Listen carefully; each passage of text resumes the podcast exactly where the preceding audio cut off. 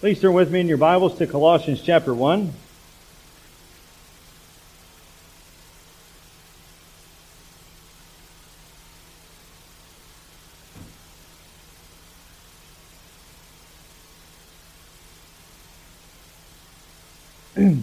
Colossians chapter 1, our text is going to be verses 13 to 16. Now last week we finished up our series of Christology, Behold the Wondrous Mystery is what we entitled that. Now, we've been spending a number of weeks, of course, talking about the Godhead, talking about theology proper is what it's called, where you're specifically studying the person of God. We talked about the many attributes of God. We talked about the Holy Spirit, uh, His work, His person, what He does, what He does not do. We talked about Christ, His person and work, uh, to come to a greater understanding of God Himself. It is vital that the people of God have a right understanding of God.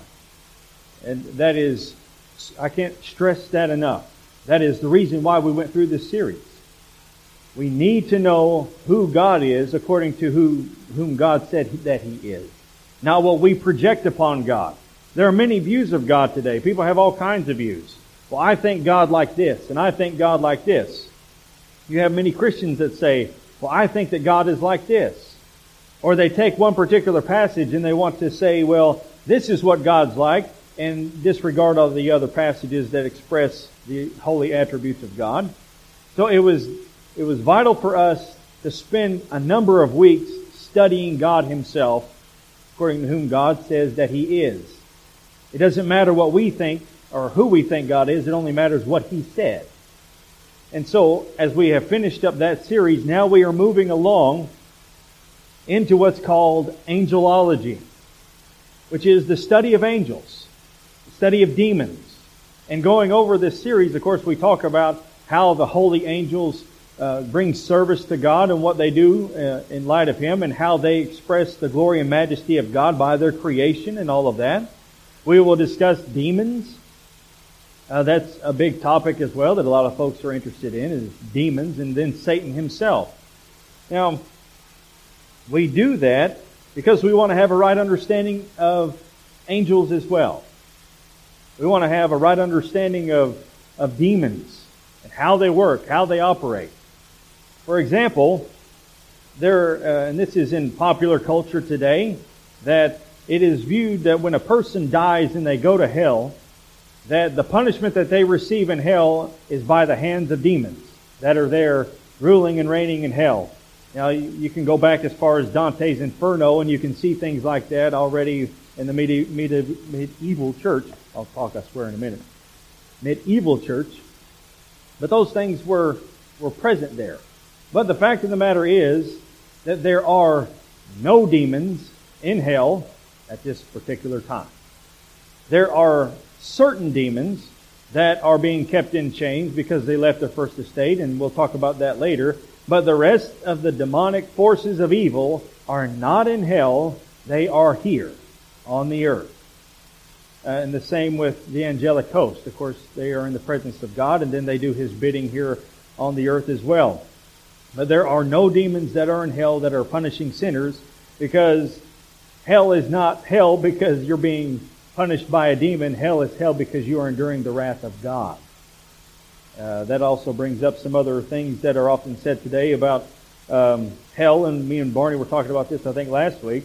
The idea of hell being that, well, you're separated from God, and that's not true, uh, because God's presence is in hell because it's His wrath that you're enduring. Now, at the time when the, we have the consummation of all things, and then you have Satan and his angels along with all the unregenerate being cast into the lake of fire, that is the final state. That is hell. Um, the, and the punishment will be endured by Satan as well.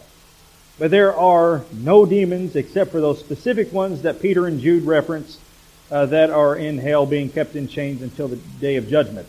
They're all here uh, on this earth. Another thing is, is that human beings, even though they may be very evil, do not become demons themselves upon their death.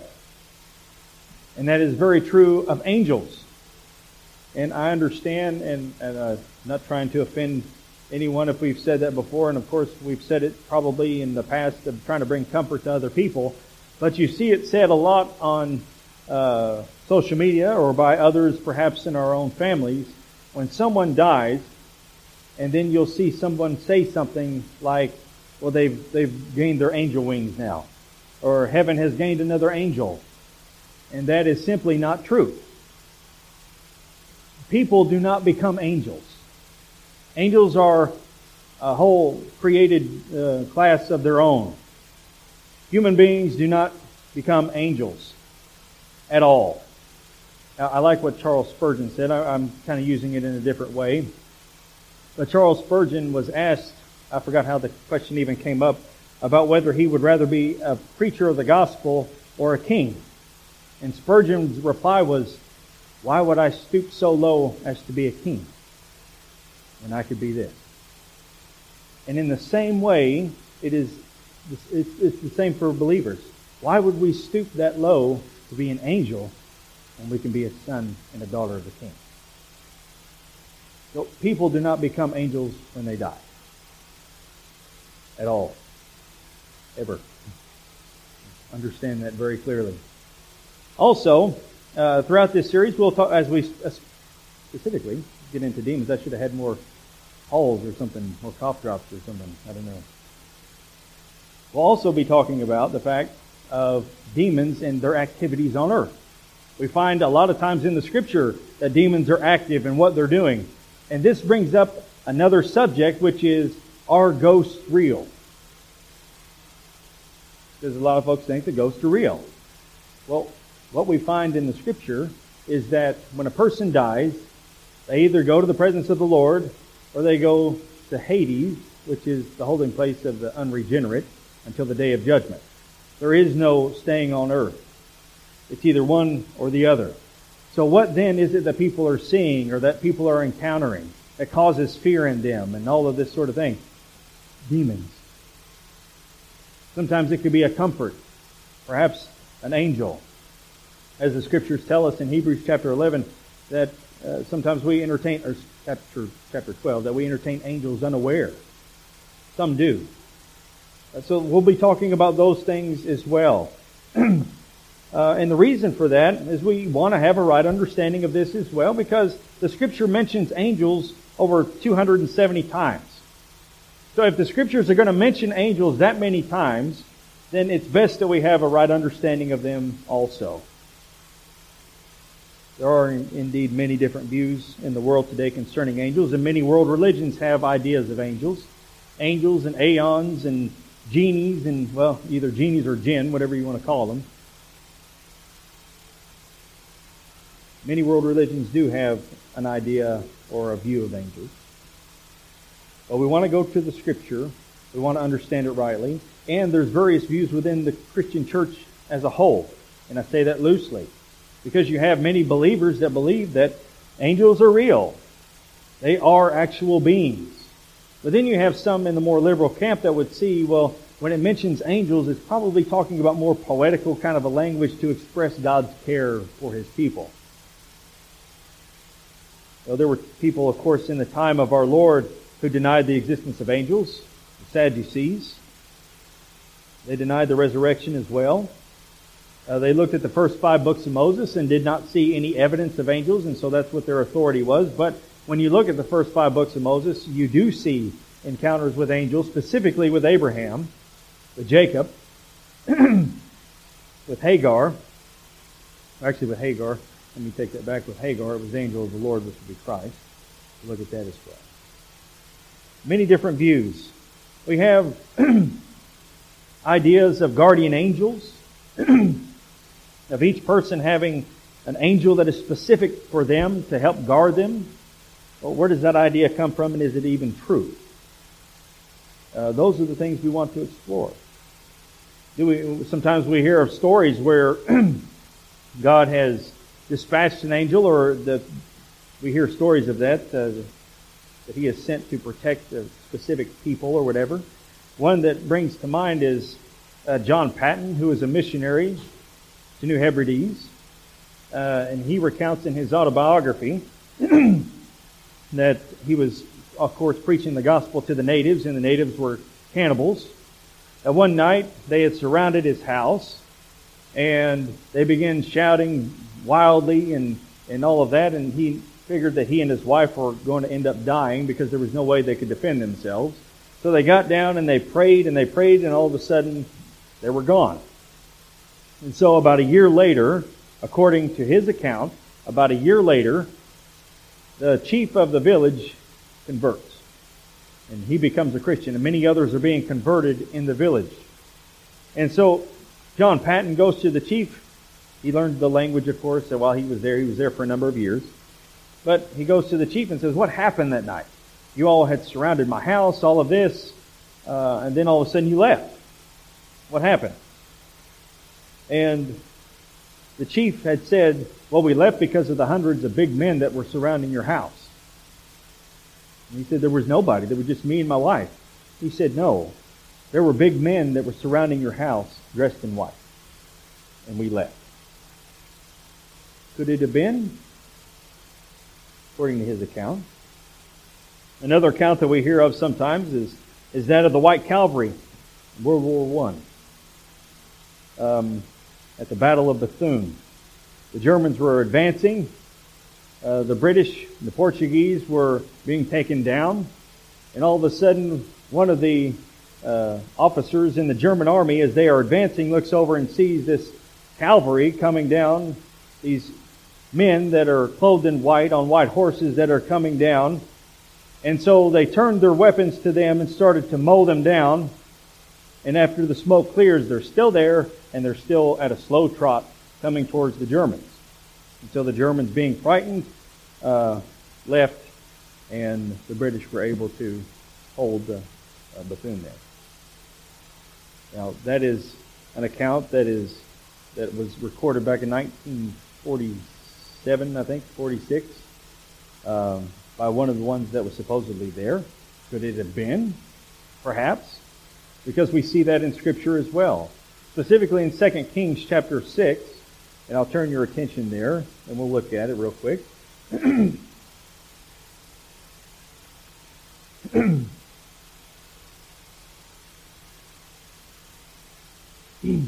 2 Kings chapter 6,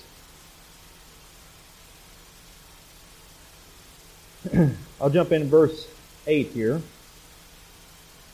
Now the king of Aram was warring against Israel, and he counseled with his servants, saying, In such and such a place shall be my camp. The man of God sent word to the king of Israel, saying, The man of God being Elisha, sent word to the king of Israel, saying, Beware that you do not pass this place, for the Arameans are coming down there. The king of Israel sent to the place about which the man of God had told him.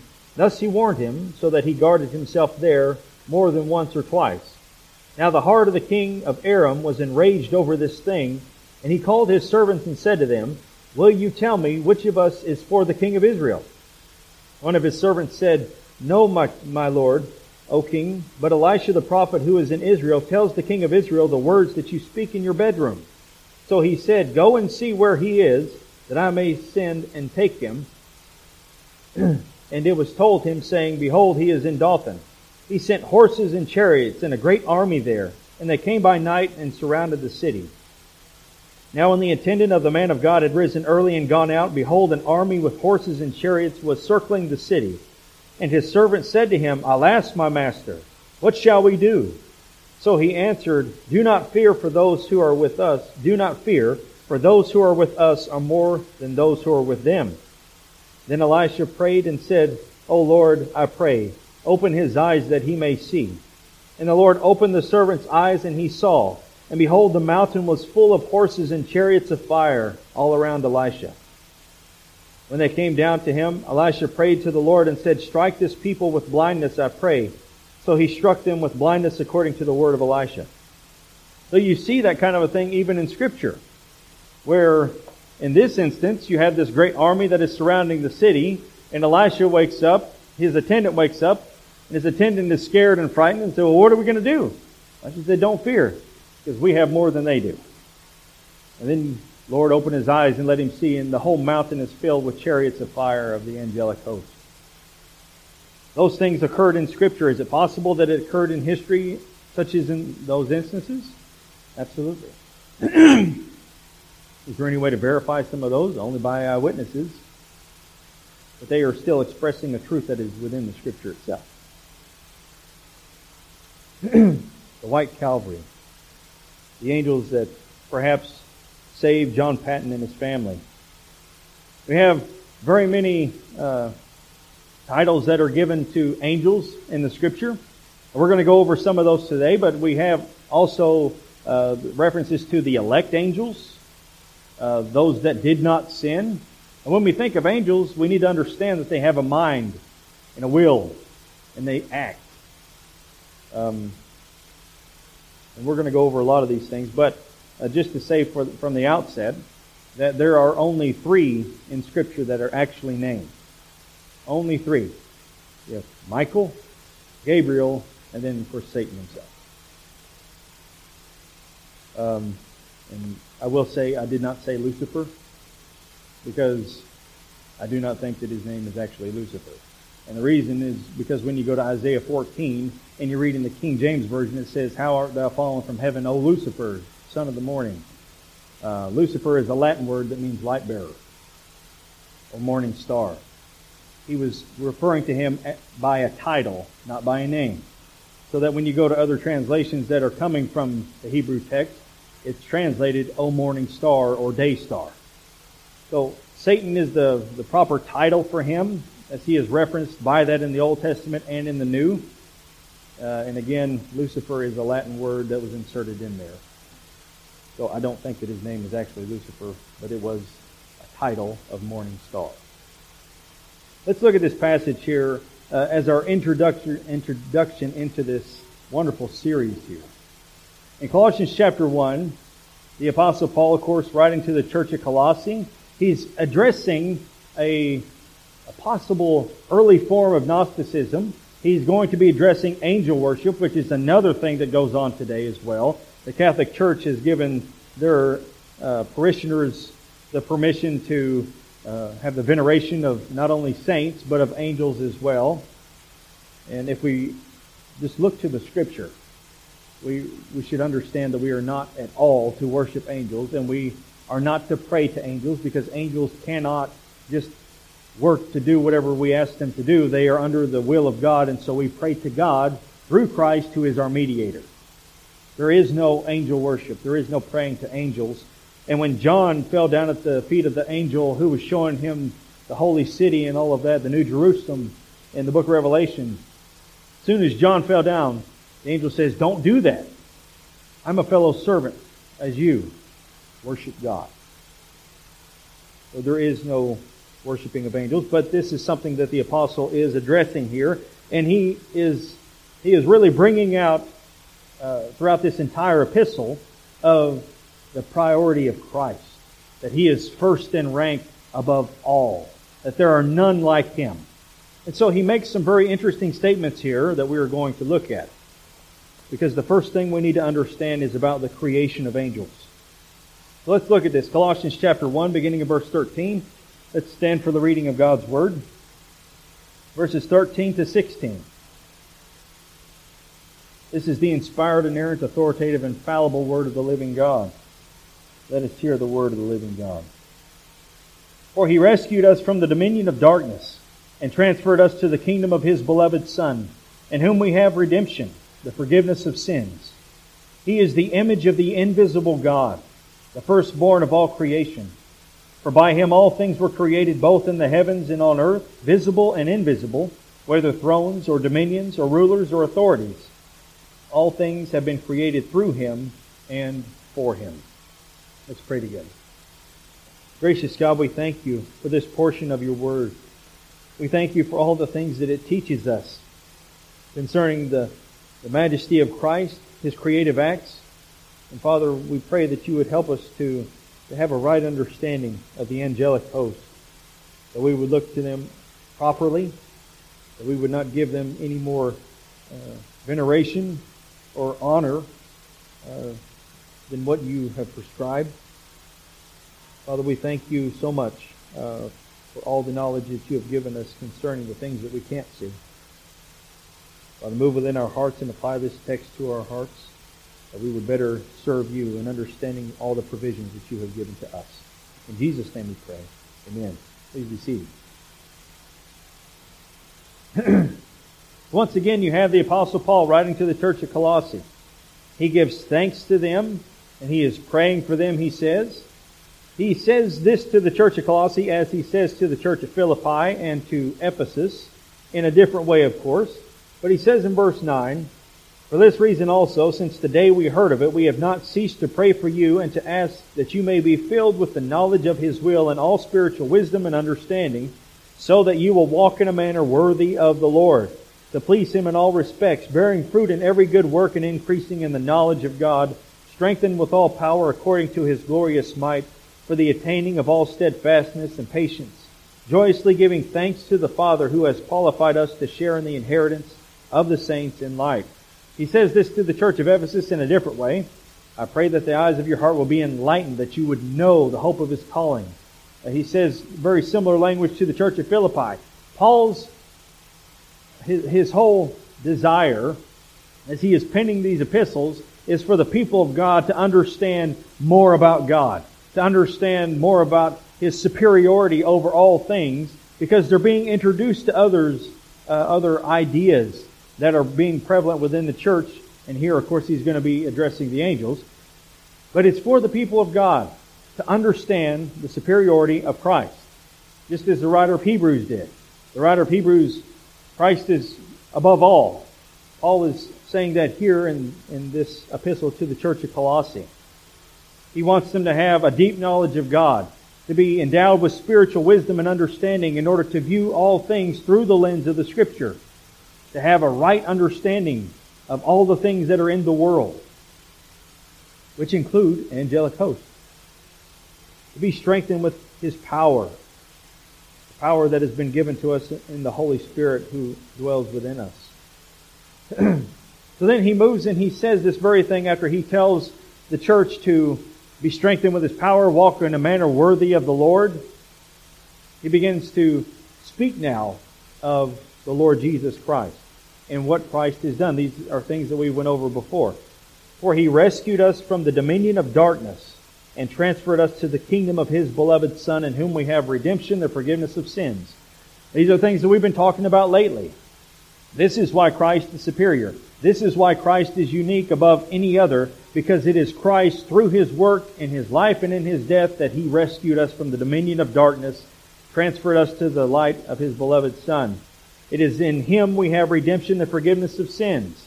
We have been brought into the family of God by the Son and now loved by the Father in the same way that He loves the Son because we are now in the Son. The kind of incomparable love that you have received is because of Christ Himself rescuing you. Talks about His work. Now talks about His person that we've been over as well. He is the image of the invisible God, the firstborn of all creation, meaning first in rank is the idea there. Christ is the first in rank above every other. he is the image of the invisible God. This is the same language that the writer of Hebrews uses. It's the same idea that John gives us in John chapter 1, that Christ is the Word, that Christ is looking toward and in the presence of God the Father. Christ is God in the flesh. He says in verse 19, For it was the Father's good pleasure for all the fullness to dwell in him. The fullness of deity. He also says that in chapter 2. So you have this recognition by Paul to the church. He is the one who is God. He is the visible image of the invisible God. He's the first in rank. So let's go over, he says, his work. He redeemed you. He transferred you from the domain of darkness to light. He is the one who is God in the flesh. If you want to know what God's like, you look to Christ because He is God in the flesh. And not only is He attributing all these things to Christ to set up what He's getting ready to tell the church of Colossae, but then He goes into His creative acts. For by Him all things were created, both in the heavens and on the earth. He's attributing all creation to the Lord Jesus Christ. All of it. There's not anything that is left out. And John doesn't leave anything out as well when he speaks of the same thing in John chapter 1, verse 3. All things came into being through him, and apart from him, nothing came into being that has come into being. Apart from Christ, there has been nothing that has been created that he didn't do. He created it all.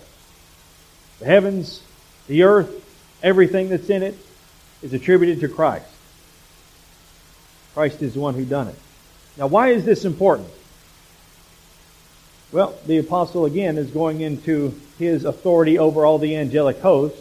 And what way can you express the authority that Christ, being God in the flesh, would have over the angelic host if you can express to them, He's the one who created them.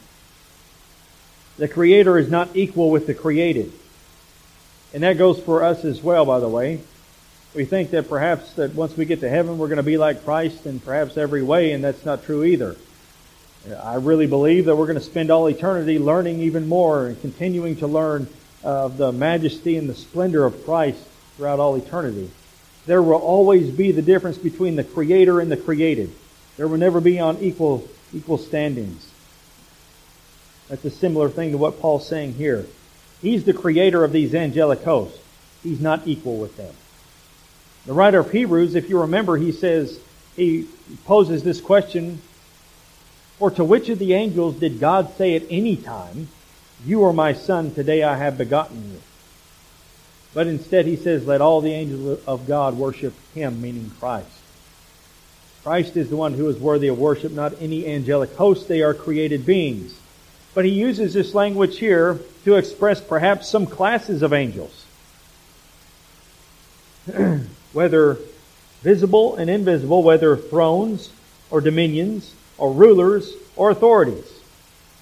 Now, many theologians throughout the history of the church have always viewed this perhaps as classes of angelic beings. Now you have, of course, a number of different ways that the angelic hosts are mentioned in scripture. One by the word hosts, because God is the God of hosts, uh, the God of the armies. They are expressed as chariots.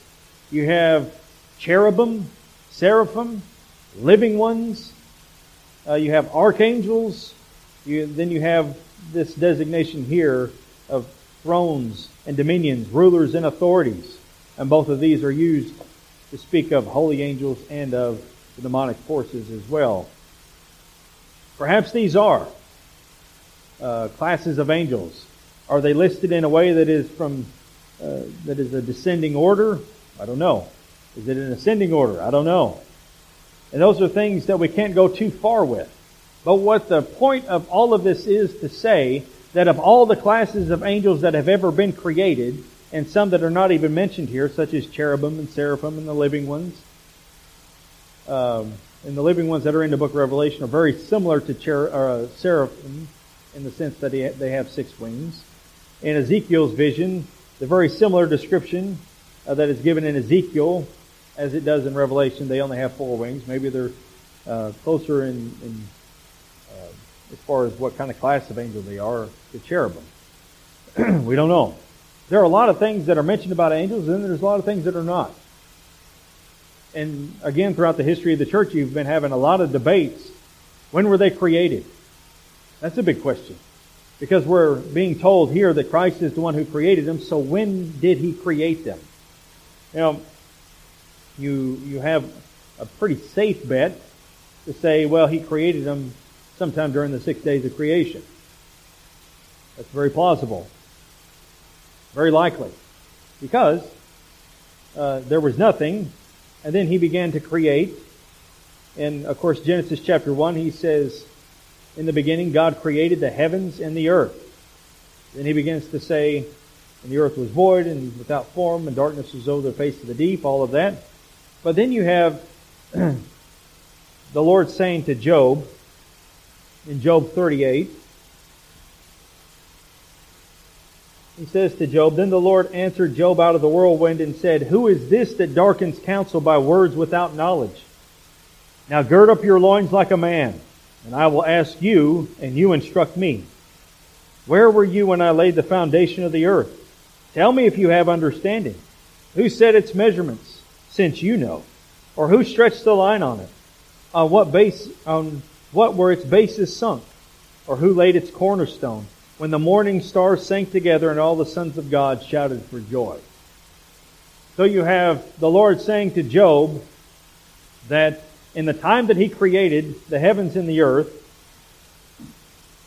that the morning stars sang for joy. The sons of God shouted for joy when he laid the cornerstone and sunk its bases into its place. Now, I think, my personal opinion, that they were created on the first day. When it says, and he created the heavens and the earth. When he created the heavens and the earth, the earth is void and without form. But that doesn't mean necessarily that the heavens themselves were needing to be redone or whatever. That he created the heavens and all that was in them and then focused his attention on the earth to begin to form it and do what he did. And in the sense, of when he finally got to its final product, that these that were already created when he created the heavens and the earth initially shouted for joy and sang together. That could be. but they are created beings, and this is a very important thing to understand. Angels and demons can only be at one place at one time. You know, a lot of theologians throughout the history of the church are debating amongst themselves. You ever heard that? How many angels can stand on the head of a pin? Or uh, how fast do they go? Do they have a body? Um, how, how quickly can they move from one place to another? And, and just a, a, variation of different things that they would debate throughout the centuries, which may be why um, it's not studied very much. But what this implies is if angels are created, angels are created beings, created by Christ, that also includes Satan. Satan is not exempt from what's being said here. Christ is the one who created Satan. Which means Satan is not equal with Christ. Satan is not omnipresent like Christ. He is not all powerful like Christ. He is not all knowing like Christ. He is nothing like his Creator. He is no more like his Creator than we are. He can be in one place at one time, and that's it. And it also implies, too, that Satan is working under the sovereign hand of God. We think that Satan can just go out and do whatever he wants. And that's not true either. That is simply not true, and we'll get into some of those things, especially in the book of Job. Satan is a created being. All the angelic hosts are created beings. And when God first created them all, He looked at all of His creation and He said, it is good. So that means and implies that the angels had not fallen yet. Because that's another source of debate. When did the angels that follow Satan, when did they fall? Well, there's various views on that. When did Satan himself fall? Because he was, according to Ezekiel 28, he was the anointed cherub, is the title that's given to him against the backdrop of a judgment against the king of Tyre. But he was the anointed cherub who was put in the garden of God, is what is said of Satan, before he sinned and before he rebelled. How long was he in the garden before he rebelled? I don't know. I never told that. Was it that Satan was trying to take over heaven? I don't, I don't think that. Uh, because even Satan, having wisdom as he does, would know better that he cannot conquer his creator. So what is it that Satan did in order to sin against his creator and rebel? Well, that's a source of debate as well. But this does give us some encouragement to know something about him and all the angelic hosts. They are created. Now, do they have a body? I don't know. They are spiritual beings. But every time that we find them in Scripture, when you have the Lord, the angel of the Lord, and two angels with him coming to see Abraham, or or some other instances there, they're in a body, and they're always in, in the appearance of men when they're given descriptions in other passages of Scripture, such as Isaiah 6, Ezekiel 1, Ezekiel 10, Revelation, They have some sort of a body that is being described. What is their body like? I don't know. A lot of theologians during the Reformation time thought that they had some kind of a body. But again, a lot of that is just not clear within the scripture. now, this is an important thing to begin with as we are beginning this series. We want to know first and foremost that angels are created and they are created by Christ. They act and work under the sovereign hand of God. Whether they are elect angels or the angels that followed Satan that will endure the wrath of God. How many angels are there? Well, that's a good question too. We're not told that. But we do have some indications in passages of Scripture that there is no shortage of angels, without question. In Deuteronomy chapter 33,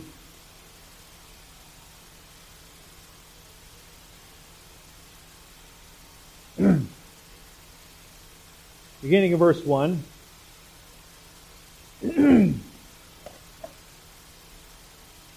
now, this is the blessing with which Moses, the man of God, blessed the sons of Israel before his death. He said, The Lord came from Sinai and dawned on them from Seir. He shone forth from Mount Paran, and he came from the midst of ten thousand holy ones. At his right hand there was flashing and lightning for them. Ten thousand of his holy ones. Now, it's a pretty big number. But Daniel's number is even greater. In Daniel chapter 7, beginning of verse 9. I kept looking until thrones were set up, and the Ancient of Days took his seat. This is talking about God. The Ancient of Days took his seat. His vesture was like white snow, and the hair of his head like pure wool. His throne was ablaze with flames its wheels were a burning fire. A river of fire was flowing and coming out from before him. Thousands upon thousands were attending him, and myriads upon myriads were standing before him. The court sat, and the books were open. In Matthew chapter 26, when Jesus is being arrested in the garden, here is what Jesus says to Peter, who is trying to defend him. verse 53. well, oh, back up verse 52. Then Jesus said to him, Put your sword back into its place, for all those who take up the sword shall perish by the sword. Or do you think that I cannot appeal to my Father, and he will at once put at my disposal more than twelve legions of angels? Now, a legion can be anywhere from 3,000 to 6,000. Some have estimated other numbers. That's a lot of angels. Twelve legions of angels, he says. And if you remember in Mark chapter 5, you have the Gerasene demoniac. you remember that when Jesus went into the country of Gerasene, that when he got out of the boat, there was this man who was possessed, who was uh, living among the tombs. Uh, no chains could bind him. Anytime that they would try to shackle him with chains, he would just break the chains. Um, and it says he was often bound that way, but he would just break them. It says constantly, night and day, he was screaming among the tombs and in the mountains and gashing himself with stones. Seeing Jesus from a distance, he ran up and bowed down before him. This is a man full of demons, okay? He sees Jesus from a distance. He ran and bowed down before him, and shouting with a loud voice, he said, What business do we have with each other, Jesus, Son of the Most High God? I implore you by God, do not torment me. For he had been saying to him, Come out of the man, you unclean spirit. And he was asking him, What is your name? And he said to him, My name is Legion, for we are many. So you have one man that is possessed by a legion of demons. And this is just one man. there are no shortage of demons either. I think the greater number is, of course, the angelic host. But in Revelation chapter 5, a passage that we've been over before, in verse 11, then I looked and I heard the voice of many angels around the throne and the living creatures and the elders, and the number of them was myriads of myriads and thousands of thousands. When we're talking about the angelic host, the elect angels, the holy angels, are in much greater number than that of the demons that followed Satan. I think that's a general consensus among many theologians. But there is an innumerable number of these creatures of all classes. You have uh, Michael being referred to as the archangel, one of the chief princes, uh, as Daniel refers to him. You got Gabriel. You have when the Lord does return that there's going to be a shout in the voice of the archangel, and the trumpet of God will sound. Uh, these these are different classes of angels that are innumerable. We don't know how many they are. We don't know how many demons that there are, but these are creatures that serve the living God and the creatures that followed Satan, these demons that they are now called, these fallen angels that are now trying to thwart the, the will of God and bring evil and torment upon those that are on the earth.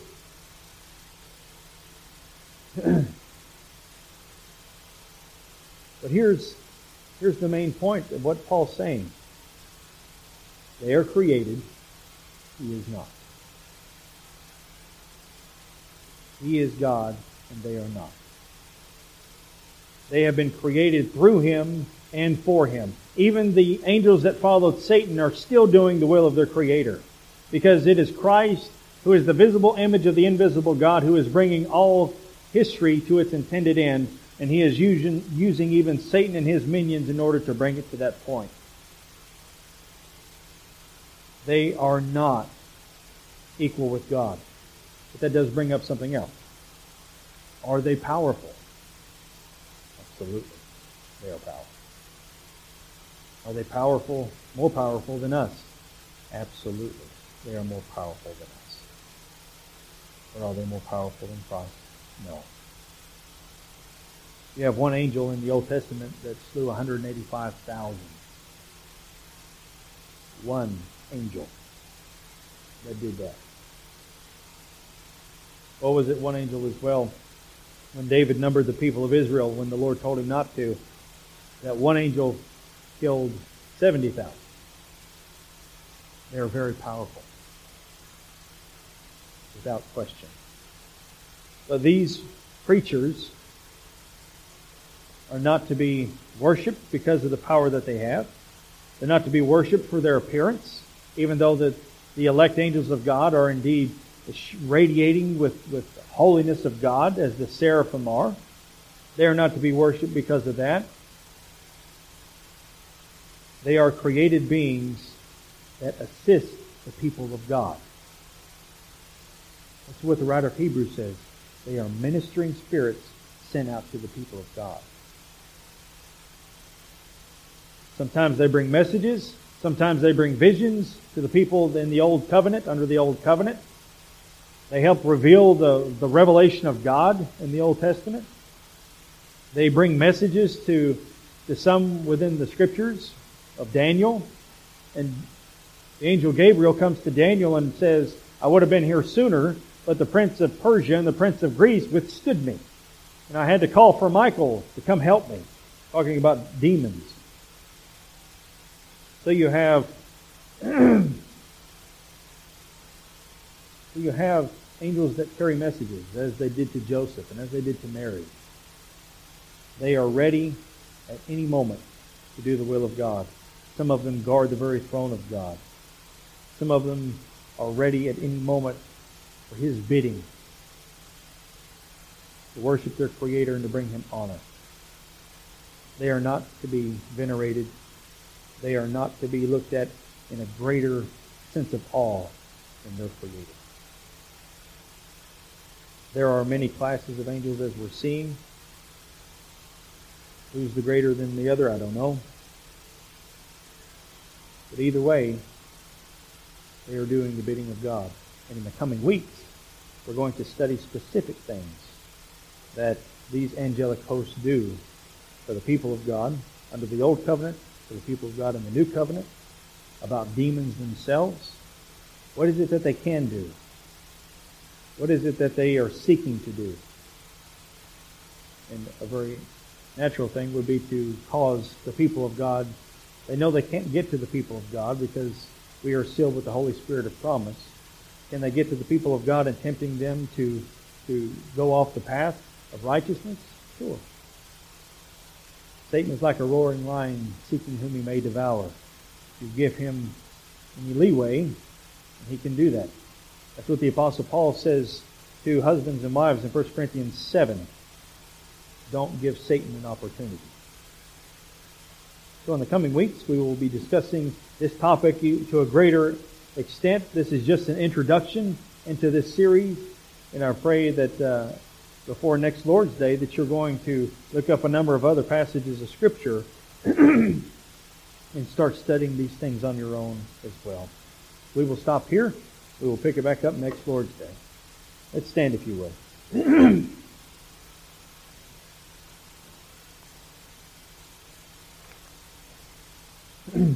Let's pray together. Gracious God and our Father, we thank you. we thank you first and foremost that there are none like you. No angel has ever died for anyone.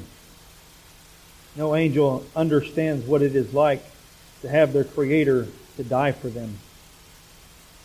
They don't understand those things.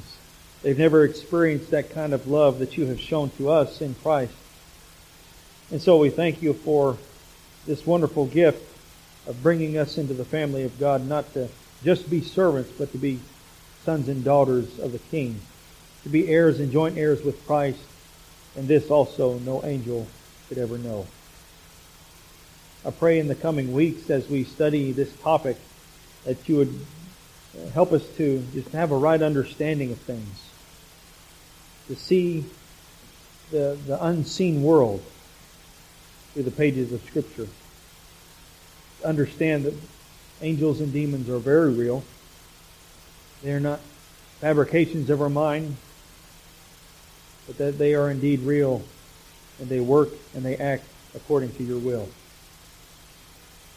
Father, thank you once again for the knowledge that you have granted us of those that are uh, other than us that you have created, that it shine forth your glory and your majesty and express the very holiness of God.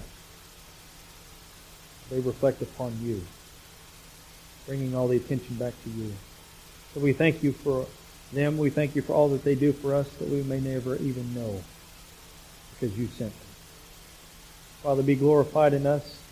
Give us excitement in the coming weeks. Study this particular topic. In Jesus' name we pray. Amen.